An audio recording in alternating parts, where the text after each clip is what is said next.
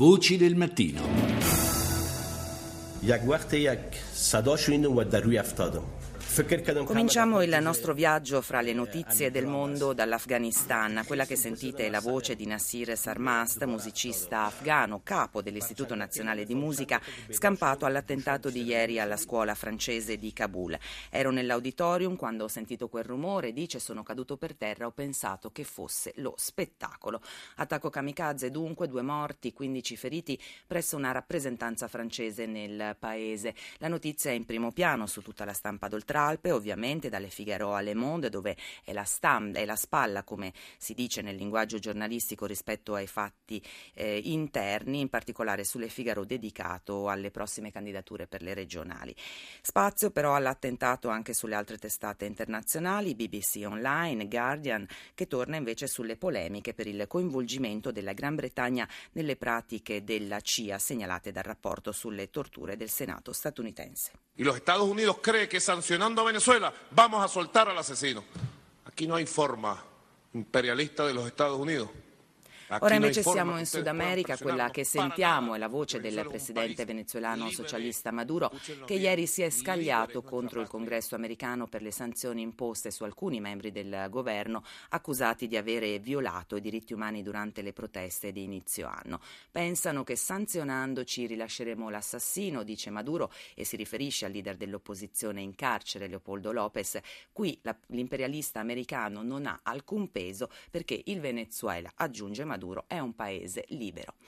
Ci sono riferimenti a questo in particolare sulla stampa statunitense, nelle sezioni internazionali di New York Times e Washington Post, che però in evidenza sulla home page hanno soprattutto l'ok della Camera dei rappresentanti, ok che è arrivato nella notte, al compromesso per finanziare il governo fino a settembre del 2015, un piano da oltre 1100 miliardi di dollari che aveva sollevato le polemiche soprattutto fra i democratici per l'allentamento delle norme sulla sulla riforma di Wall Street e sulle istituzioni finanziarie. Nós, que amamos tanto a democracia, esperamos que a ampla divulgação deste relatório Ancora in Sud America, ma siamo in Brasile e sentiamo la voce della Presidente Gilma Rousseff che dice noi che amiamo la democrazia speriamo che la diffusione di questo rapporto aiuti a riaffermare le priorità a sostegno delle libertà democratiche.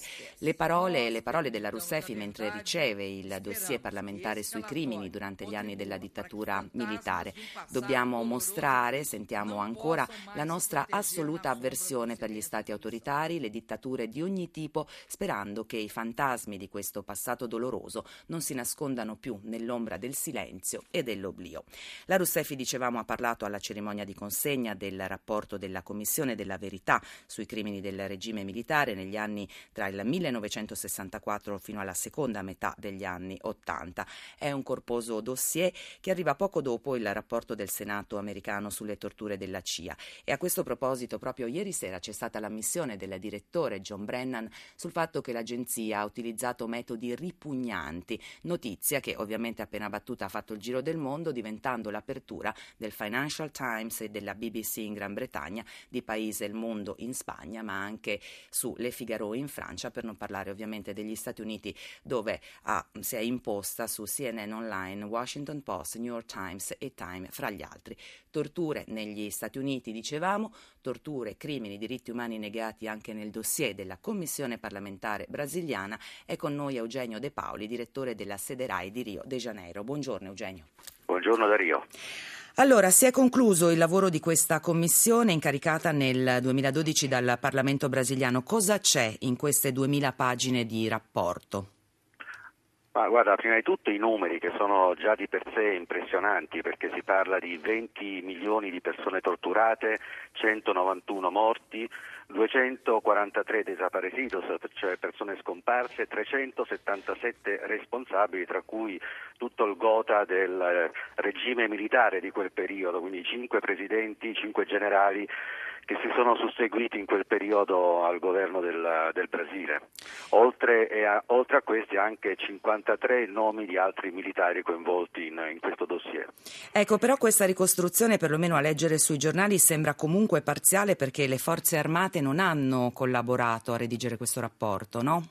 No, assolutamente no, per cui eh, come dici giustamente tu, è parziale, cioè questi sono dei numeri eh, appurati, quindi questi dovrebbero essere certi, non si sa eh, ovviamente negli incerti, tra gli incerti quanto potrebbero incidere su, sui numeri che abbiamo appena detto, ma sicuramente di più, non certo di meno. La giustificazione peraltro è stata che erano andati distrutti gli archivi, perlomeno questo riportavano i giornali internazionali, riportano. Esattamente, sì, sì, esattamente. Ma quello che colpisce, guarda, poi senza voler fare della demagogia, tantomeno della dietrologia rispetto a quanto sta succedendo in questi giorni in America dopo la pubblicazione Proprio lì volevo arrivare, infatti, sì. sulle torture. Colpisce il fatto riportato, riportato in questo rapporto di cui stiamo parlando, il rapporto della Commissione Nazionale della Verità, che circa 300 militari brasiliani siano stati addestrati alle torture, si parla di 30 tipi diversi di tortura in un istituto militare americano a Panama in un mm-hmm. periodo che va o andrebbe dal 1954 al 1996, quindi prima e dopo il periodo della dittatura che lo ricordiamo va dal 1964 al 1985. Sì, quindi insomma in un momento anche particolare no? in cui ci sono tante polemiche, tante esatto. dichiarazioni dopo la diffusione del rapporto del Senato americano sulle torture della CIA, insomma... Ehm... È, un, è, un, dato che colpisce, ecco, poi la, lasciamo alla storia poi o comunque a, alla politica decide il resto, noi lo riportiamo così come un dato che ci ha particolarmente colpito. Senti mm, Eugenio, fra le vittime della tortura c'è anche la rieletta presidente Gilma Rousseff quando aveva 20 anni. Si è commossa quando ha ricevuto il rapporto, però eh, vari osservatori ritengono che non darà seguito a questo dossier sul piano operativo. Che cosa puoi dirci da là? No, la Presidente Gilma Russetti si è commossa, come dicevi giustamente tu, durante la relazione della Commissione, ma subito dopo ha anche dichiarato di non volere testualmente che tutto questo possa essere interpretato come revanchismo e non deve diventare motivo d'odio, quindi questa è una dichiarazione piuttosto importante dal punto di vista politico anche. Come è stato accolto sulla stampa ma anche eh, dalla gente questo rapporto della Commissione della Verità, per quello che hai potuto chiaramente vedere essendo la stampa ovviamente una grandissima rilevanza, soprattutto sul giornale Globo, che è il giornale più importante che c'è qui in Brasile, con eh, almeno quattro pagine intere eh, di relazione sul, sul lavoro della, della, Commissione, che è un lavoro piuttosto corposo perché parliamo di oltre 4.000 pagine eh, dopo due anni e mezzo di, di ricerche, di lavoro, eccetera. Eh, ti devo dire onestamente che andando oggi a vedere un po' le reazioni sui siti troviamo la notizia molto defilata rispetto alle notizie principali del, del paese. Va bene, grazie, grazie davvero a Eugenio a De Paoli, il direttore della sede RAI di Rio de Janeiro.